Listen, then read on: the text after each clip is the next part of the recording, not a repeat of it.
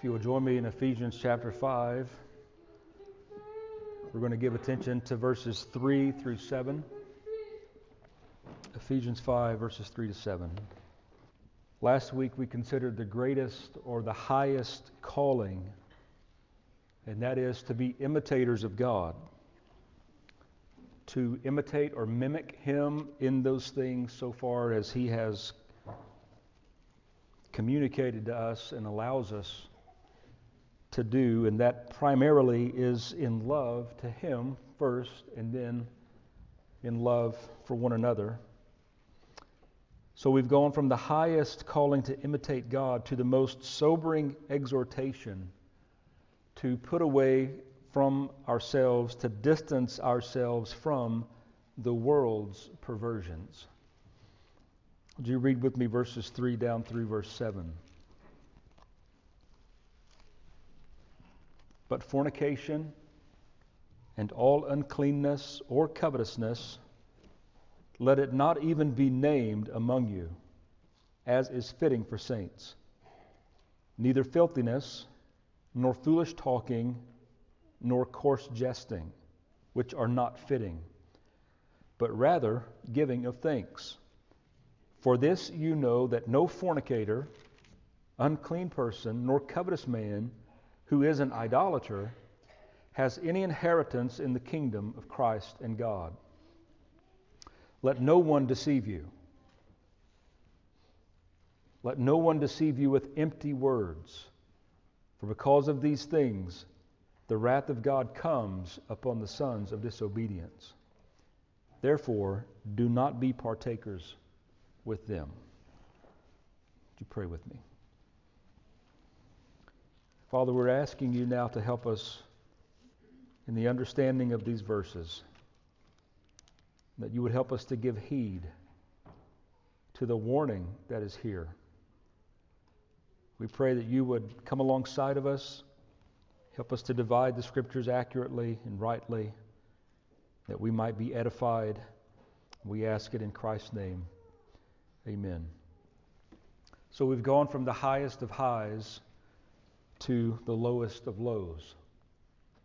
To imitate God, but now this morning not to let these things even be named among us. You'll notice that they come in two categories. The first being deeds, and the second being words. You'll note the close relationship of the things that we do and the things that we say. Rarely do these things not go together. I want you to notice also the first word of the third verse.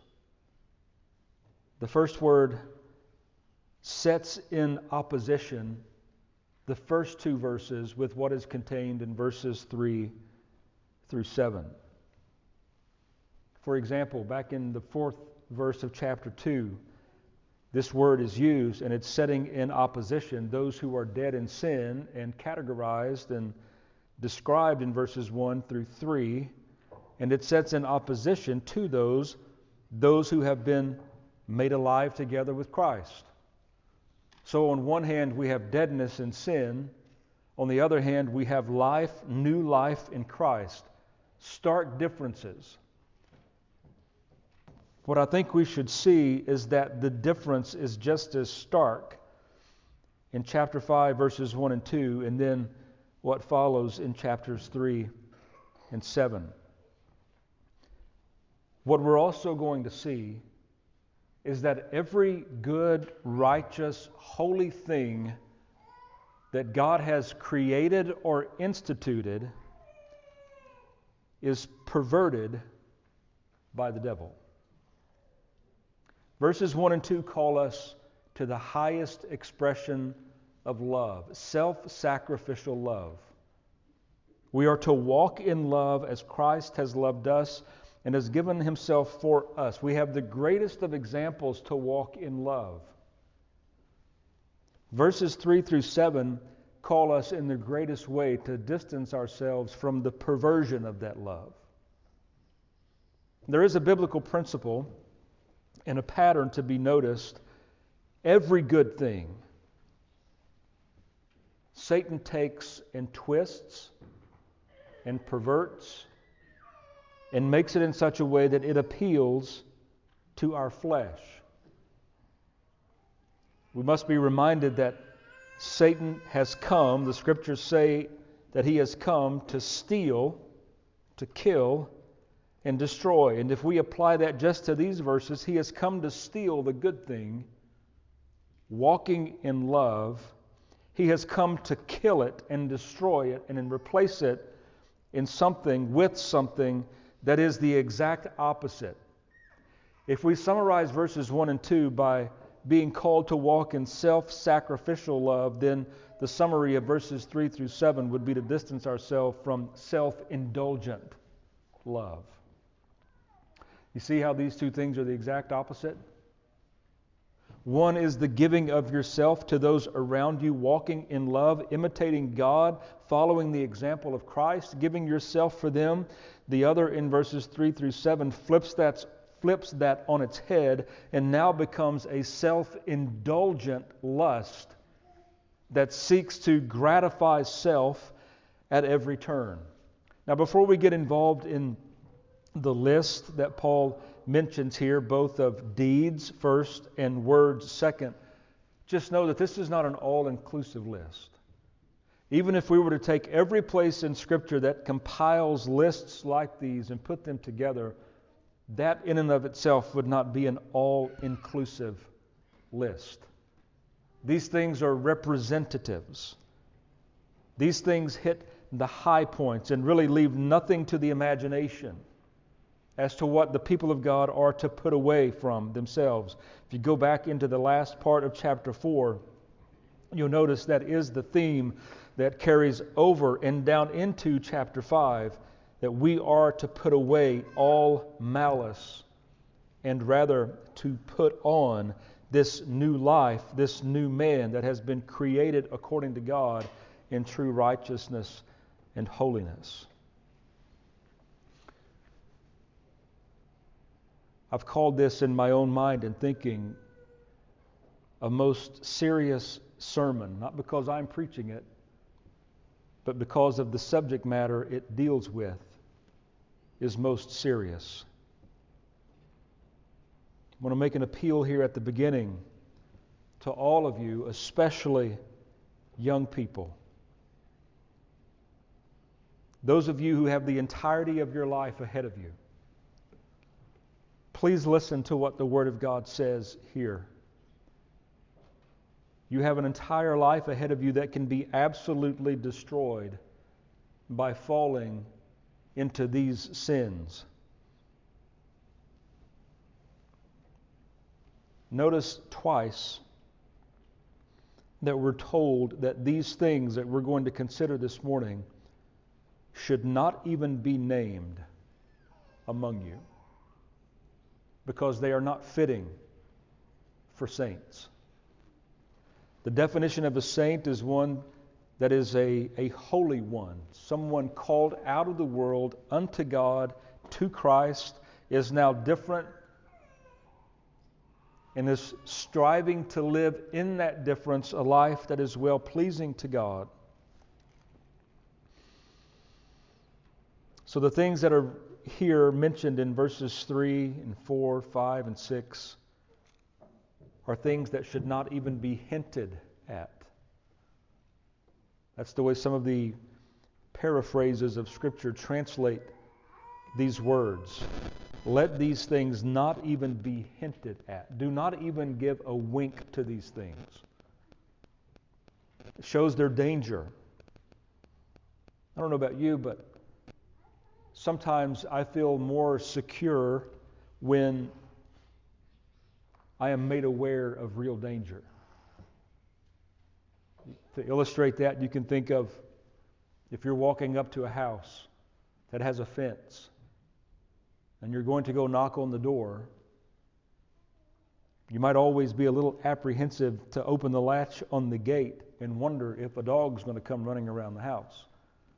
But when you see there clearly displayed beside the gate, beware of the dog, then you're immediately put at ease to know that there is danger beyond this point.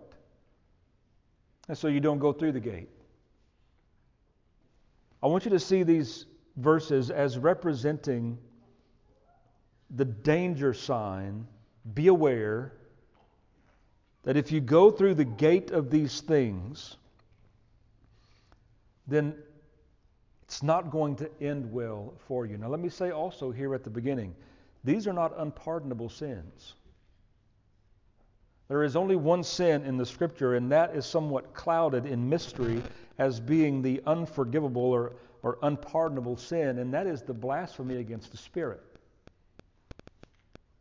These things are not unpardonable. Every one of these sins fornication, uncleanness, covetousness, foolish talk, coarse jesting, filthiness every one of these things are easily redeemable by the blood of Jesus Christ.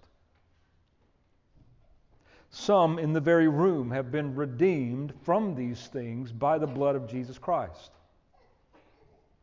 It's not that these things represent that which you have no hope if you commit them.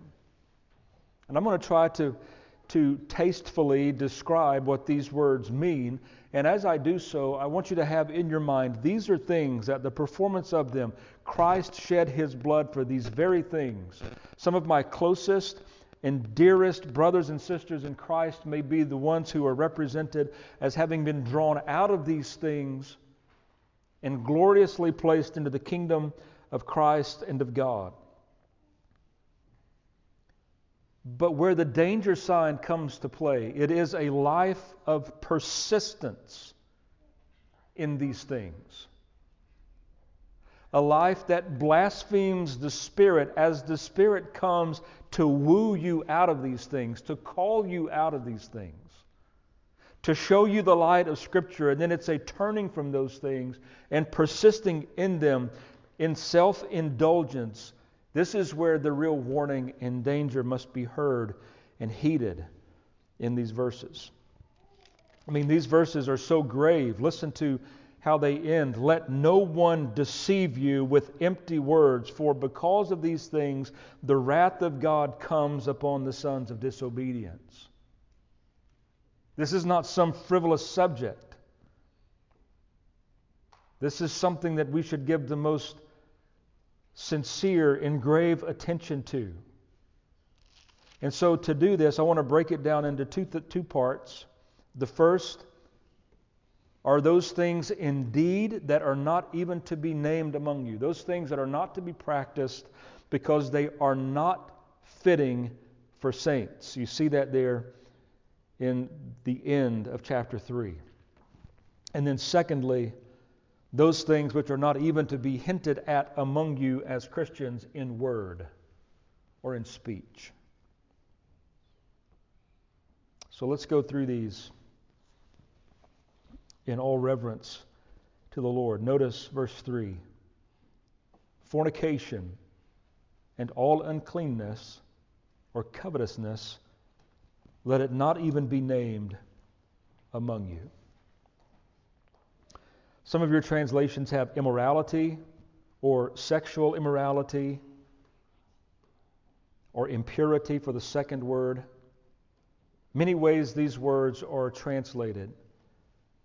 But just know that with these two words, Paul is taking and has in mind any type of sexual perversion. Whether it is heterosexual or homosexual in our day, we would say he is encapsulating the entirety of the LGBTQ agenda in these words. But so much more than that. Any sexual activity outside of the confines of marriage, as defined in the Scripture as a union or covenant between one man and one woman, is in view in verse 3 under the heading of either of these two words fornication, the Greek word porneia, obviously. We get our English word pornography from this word, and then all uncleanness.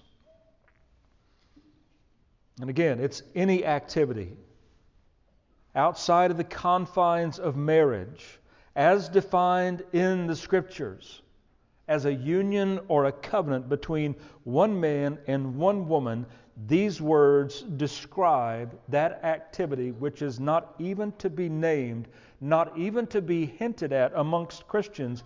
Why? Because it is not fitting.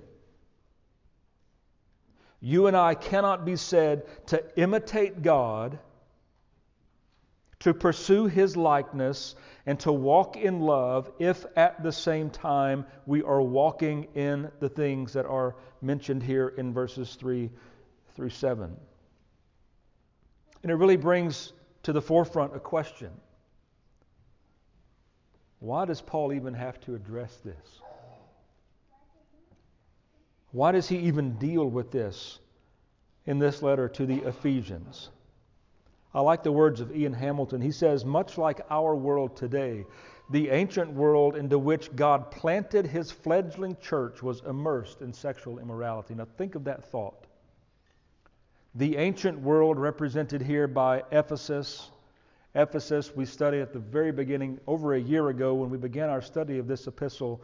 Part of the the makeup of Ephesus was one of the seven wonders of the world, the temple of Artemis or the temple of Diana.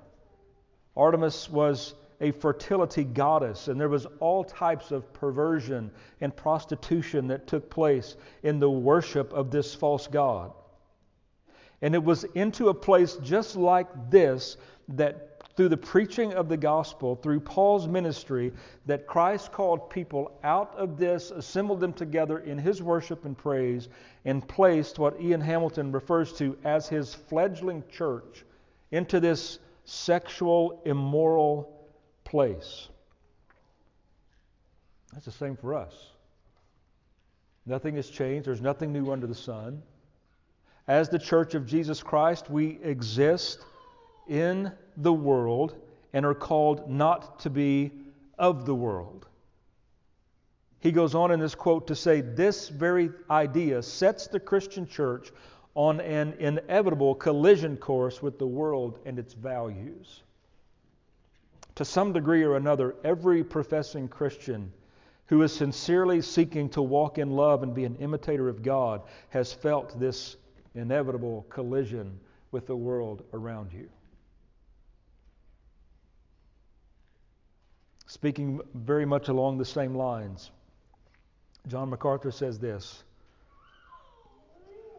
He says, The influence of the lustful world has been so pervasive and the church so weak and undiscerning that many Christians have become convinced in their own mind that all sort of sexual excess and impurity is covered by grace or can be rendered morally safe if engaged with the right attitude especially if some scripture verse can be twisted to give seeming support of it. Sounds just like MacArthur, doesn't it? This sounds even more like him when he finishes with this sentence Fornication and uncleanness cannot be sanctified. It cannot be modified into anything other than what it is, and it is wickedness. Again, when we read down through these verses, we see that the gate of repentance is left wide open. It is not shut, it is not closed. The gate of opportunity to repent and come to Christ remains open until one of two things happen your eyes close in death, or the Lord Jesus descends from heaven to gather his people. Until that point, until one of those two things happen, the gate of repentance is swung wide open. The, the gate of opportunity, the day of salvation remains. The sun is at full noon on the day of salvation today. Even for someone, especially for someone who finds themselves immersed in the very types of things that are found here. I think I brought both of these quotes to prove this point.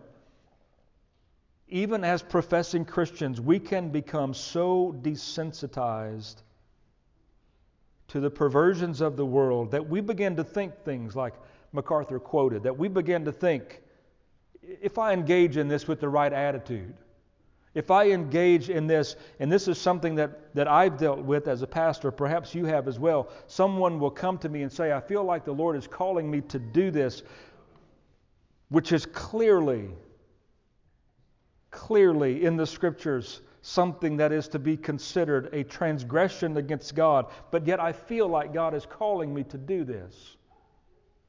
We can become so desensitized. I read a good illustration of that this week.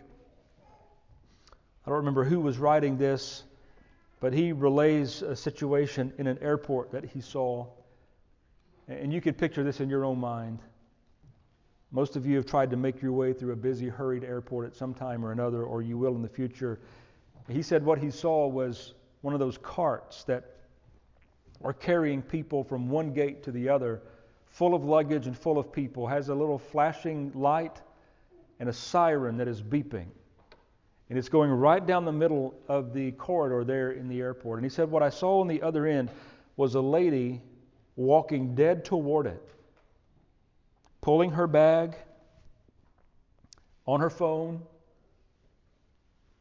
and if the driver of the cart had not been proactive, she would have walked directly into and had a head on collision with the siren and the lights flashing, the horn honking. Her surroundings had so desensitized her that all of those danger signals were lost to her. That's how desensitized we can be living in this perverse and crooked generation of which Paul calls us to shine as lights. If we don't come to places in Scripture like this that just unfold things with such clarity,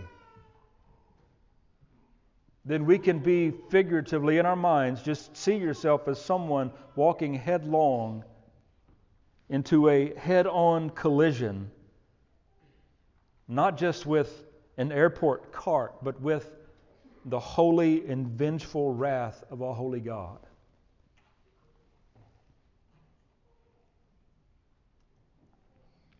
There is a third word that is brought into this, and it seems to just not fit. Fornication, sexual immorality, impurity, uncleanness in any form. But then attached to this, Paul uses the word covetousness. Covetousness is lust or greed for something that you don't have that someone else is in possession of. Thus, the 10th commandment in Exodus 20 Thou shalt not covet your neighbor's wife, your neighbor's house, your neighbor's animal, and so forth. Why is it, do you suppose, that the Spirit inspires Paul to attach so closely in this context Speaking of sexual immorality, why, does it, why do we find it here? Covetousness.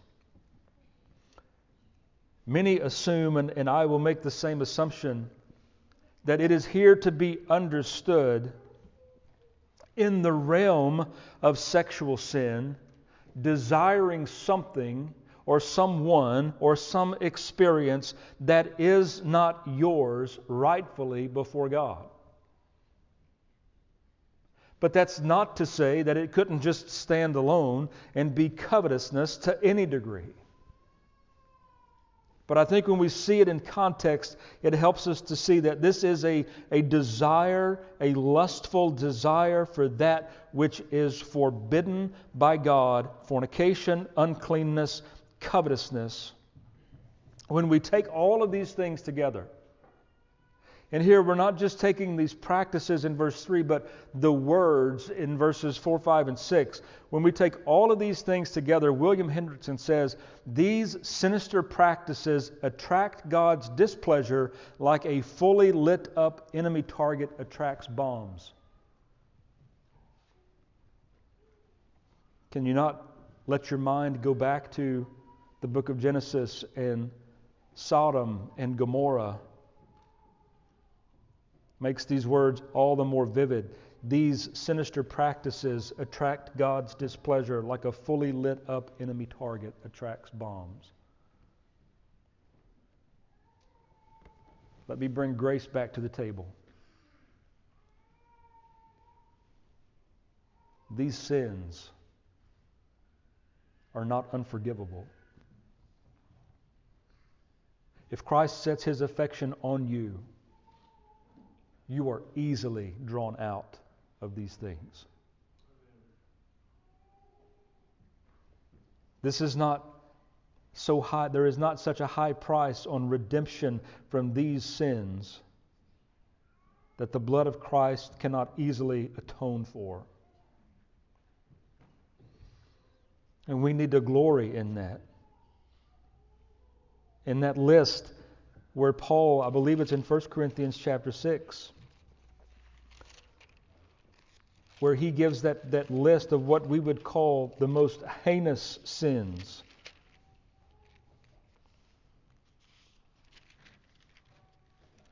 I think it's 1 Corinthians 6. He says, after he lists them, and such were some of you. But you've been washed, you've been redeemed, you've been sanctified, your sins have been covered. But nonetheless, these sins persisted in, gloried in, and unrepentant of attract the wrath of God. That's in the context here in verse 6. We're going to see it. So these things are not even to be named among you as is fitting for saints. These deeds. He goes on in verse 4 to say, neither foolish, or excuse me, neither filthiness nor foolish talking nor coarse jesting, which are not fitting, but rather giving of thanks. Notice how closely the scriptures tie together these sinful activities of things that we do and things that we say. Let's look at these, and just like before, they, they've come to us in groups of three fornication, uncleanness, covetousness on the one hand, and on the other, filthiness, foolish talk, and coarse jesting. Your translations translate these words in various ways. I'm aware of that, but I'm going to stick with this order so you can follow along. Filthiness. What does this word mean, filthiness? And I'm using here uh, S.M. Baugh along with John MacArthur to give definition for these words filthiness, a general obscenity, degrading, disgraceful speech. And again, take it back to verses 1 and 2. Can you imitate God? Can you walk in love and at the same time be a person known for speaking in obscenities, disgraceful, degrading speech? We can't imitate God if this is what is coming out of our mouth. Why? The scripture teaches us, Christ Himself, that what comes out of our mouth comes out of our heart. Out of the abundance of the heart, the mouth speaks. And if what is there in the heart is filthiness and it comes out, then we are standing in great need of forgiveness and redemption. The second word, foolish talking, is to be defined as the type of silly speech you would encounter with a drunkard. That type of speech that just doesn't seem to make any sense. And I don't think that here the scriptures are telling us that we are not to be jovial and happy. We're told that laughter is good medicine. We're told that you know there is a right place, but this all is in the negative. This all is in the perversion. This fits into what James says, my brothers, we should not be praising God on the one sense with this tongue, and at the same time ridiculing and deriding our brethren. These things ought not so to be. Of course, I paraphrase that. And then his reason is for saying, Does a spring give forth both fresh water and salt water? It's an impossibility. If the heart is new, if it has been given a new desire, and if the heart has a new song, then that new song and new way of speaking is not going to be with obscenities, degrading, disgraceful speech, or sinful silliness. Now, that takes us to the third word, nor coarse jesting. What is coarse jesting? Someone has defined it like this an uncanny ability to turn innocent things into obscenities. An uncanny ability to turn innocent things into obscene, vulgar, perverted things, and to have that be the description or what characterizes your life. Brothers, sisters, these things are not fitting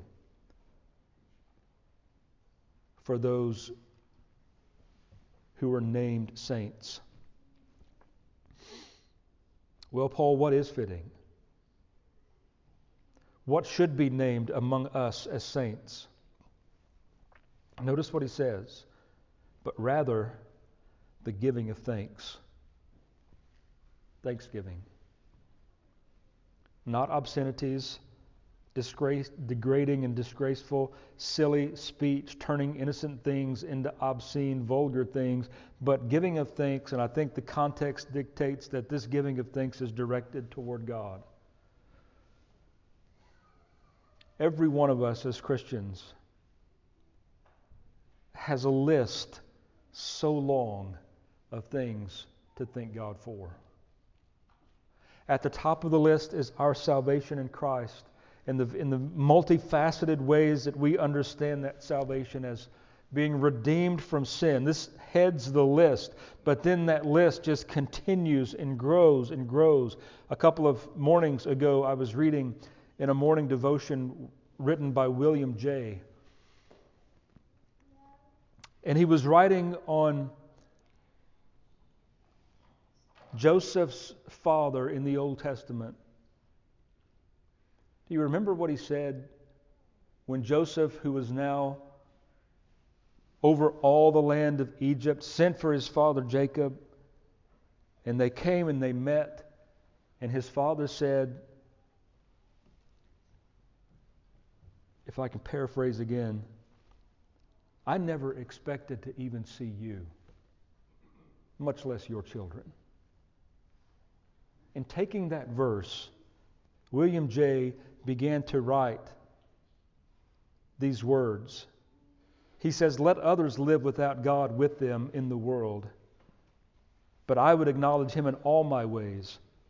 Let them ascribe their success, their enjoyments to chance, if they will, or to the power of their friends, or to their own diligence, intellect, skill, whatever it may be, but I will give Him all the glory that is due only to His name. That is an attitude of thanksgiving. That is recognizing that God has so benefited you. That is why we began where we did this morning with Psalm 103 Bless the Lord, O my soul, and forget not all of his benefits if you are living what you consider to be the quote blessed life, then know it is God through Christ that has poured his blessing out upon you. It's not the strength of your own might, your intellect. There was nothing in you that was deserving. It was all of grace poured out upon you and given to you. How can we do anything but express thanks to God? So, with that, we come to the conclusion of these these two categories of deeds and words, each having three each having three things brought to our attention fornication, uncleanness, covetousness, filthiness, foolish talking, and coarse jesting. Brethren, let them not even be named among you. Let them not even be hinted at among you, but rather the giving of thanks. And then we get to verse 5. Paul says, For this you know. For this you know that no fornicator, unclean person, nor covetous man, and here he equates this with idolatry, who is an idolater, has any inheritance in the kingdom of Christ and God. Are we brave enough to let verse 5 stand on its own?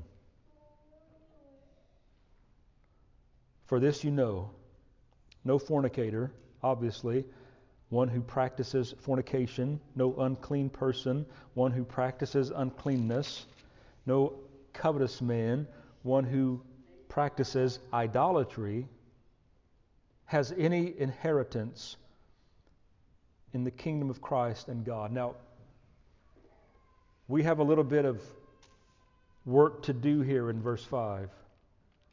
What is Paul talking about? Inheritance in the kingdom of Christ and God.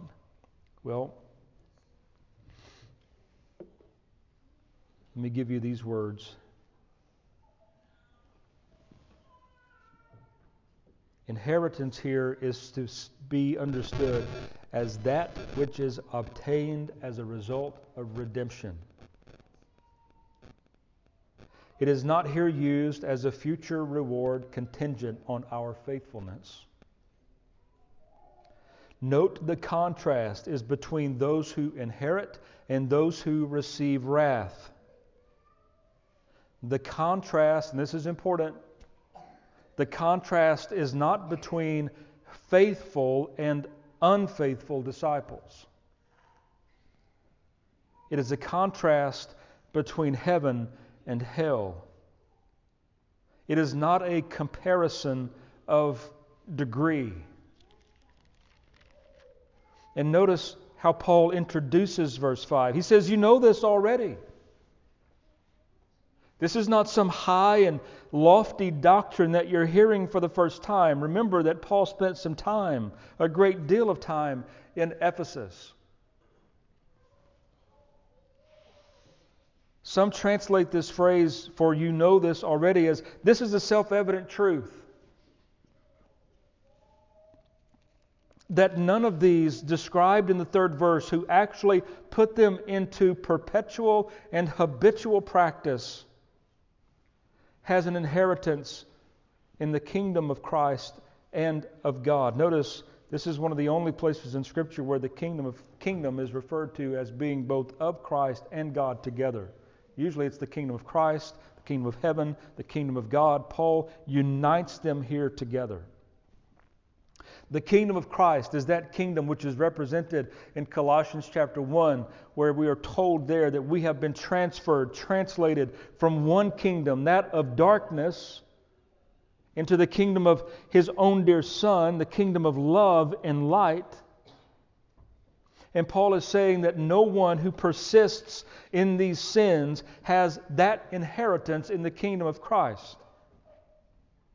And I think we can't stress enough that it is that persistent, habitual giving over to this self indulgent type of lust and desire that Paul has in view. He's not saying here, again, please hear, that these are unforgivable sins.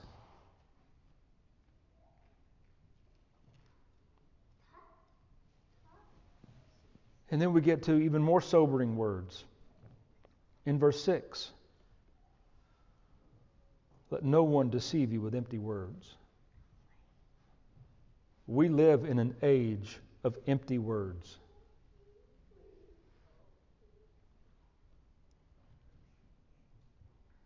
Words that seek to do away with the verities of Scripture, the truth of Scripture.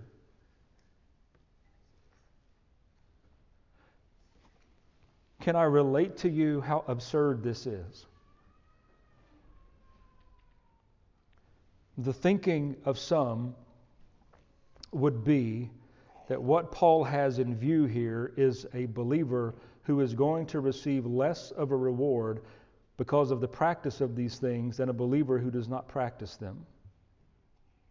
Now, I'm not going to deny that the scriptures do tell us that we are to lay up treasure in heaven and that some are going to lay up more treasure in heaven than others.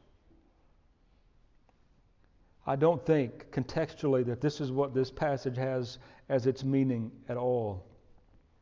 The absurdity of it is that that doctrine is so used to coddle people in sin until it's too late. Instead of looking people in the eye with love and telling them, brother, sister, friend, whomever it may be, if you persist in this sin unto the end, and you will not turn from it to Christ, I am not going to be one who stands in front of you trying to deceive you with empty words because too much is at stake. Your eternal life is at stake. If you persist in these things, you have no inheritance in the kingdom of Christ and of God. You are remaining bound by the cords of your sin into that kingdom of darkness who has Satan as its king. So I think with very sobering words, Paul says, Let no one deceive you. No one who is speaking in the name of Christ, let him not deceive you about the reality of your condition with empty words. These words are futile, vain words that are not have no element of truth in them at all. These are the type of words that false prophets preach. These are the type of words that false professors use to justify their sin. These are the type of words that we use God help us. We use them when we see someone we love caught up in these very sins. We use them to deceive ourselves and ignore the reality that because of these things, the wrath of God comes upon the sons of disobedience. So it's not just that we're deceiving those who are in these sins, it is that we have become so desensitized to the world around us that we try to desensitize that we try to deceive ourselves and shy away from the clear call in love. I'm saying so much the opposite from a hateful, angry, type of speech directed towards someone caught in some sin.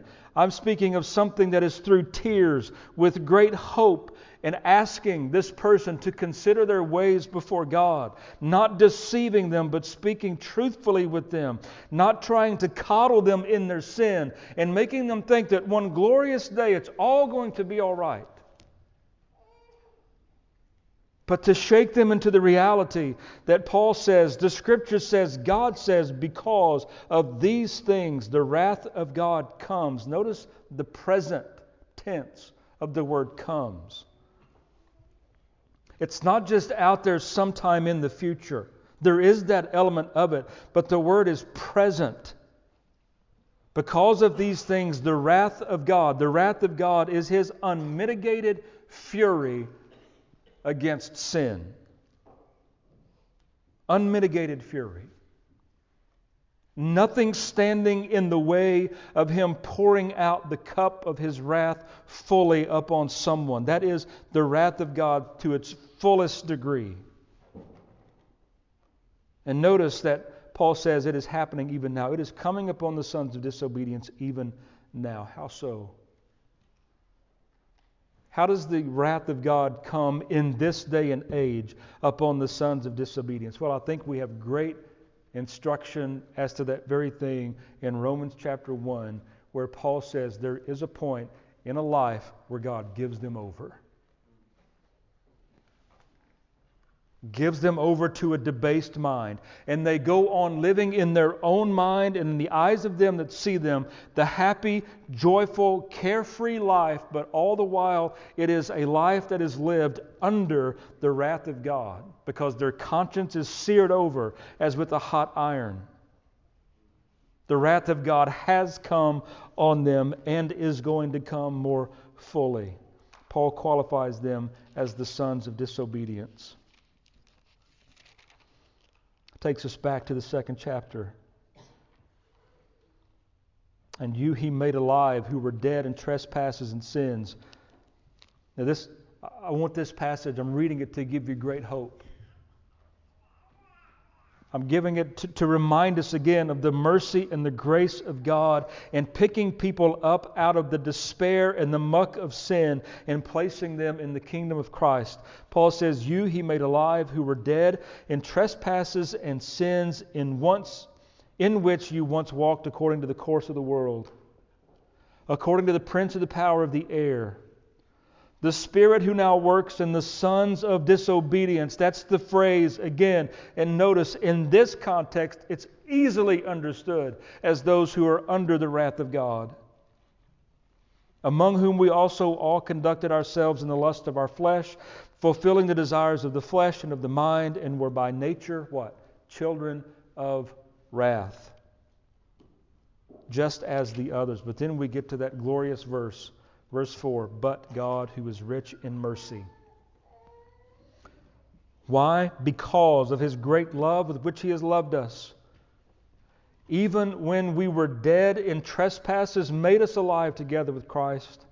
By grace you have been saved, and raised us together, and made us sit together in the heavenly places in Christ Jesus that in the ages to come he might show the exceeding riches of his grace in his kindness toward us in Christ Jesus. Thank God. He shows kindness toward us. For by grace you have been saved through faith, and that is not of yourselves, it is the gift of God, not of works, lest anyone should boast. For we are his workmanship, created in Christ Jesus for good works, which God prepared beforehand that we should walk in them. That brings us down to verse 7. Verse 7 is a summary statement. And it's built upon what has come before. Therefore, keep in mind Paul is talking to believers, he's talking to Christians. He has qualified that way back in chapter 1, verse 1 to the saints who are in Ephesus and faithful in Christ Jesus. Therefore, in verse 7 of chapter 5, do not be partakers with them.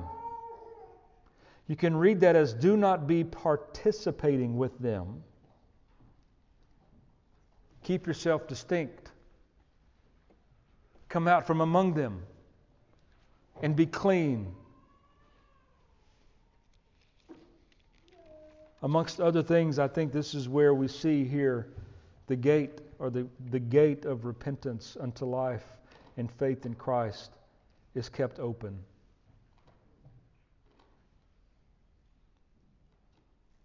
Do not participate, do not partake with them.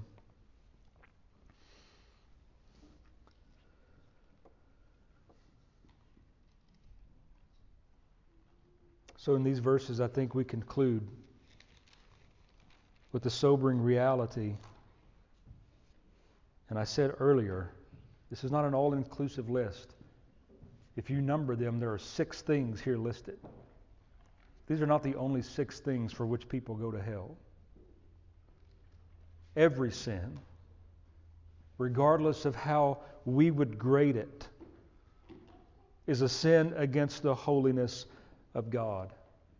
In that great listing of sins in Romans chapter 1, we find things like unthankfulness, disobedient to parents.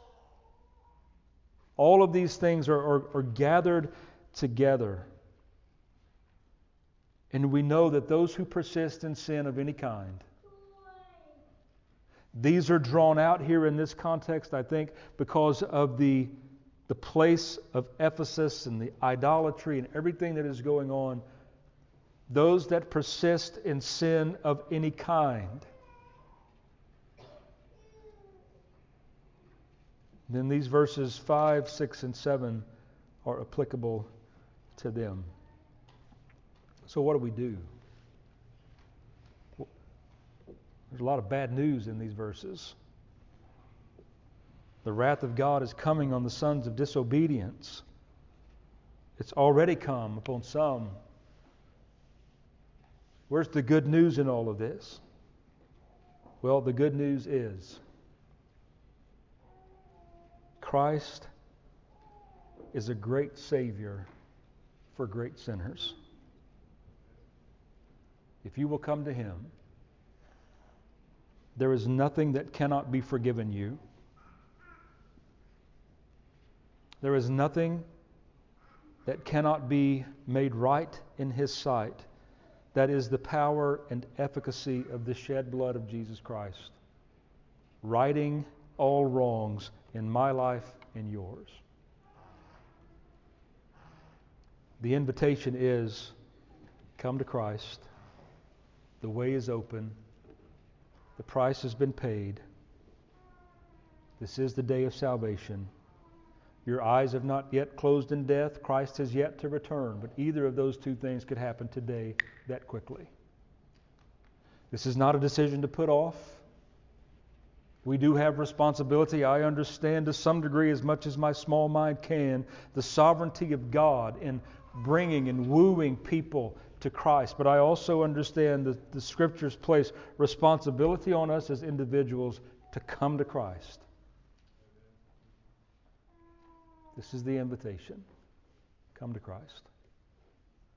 Father, we thank you for the gospel. We thank you for the grace of your Son. We thank you that you have overcome in us the very expression of the things we've talked about this morning and more.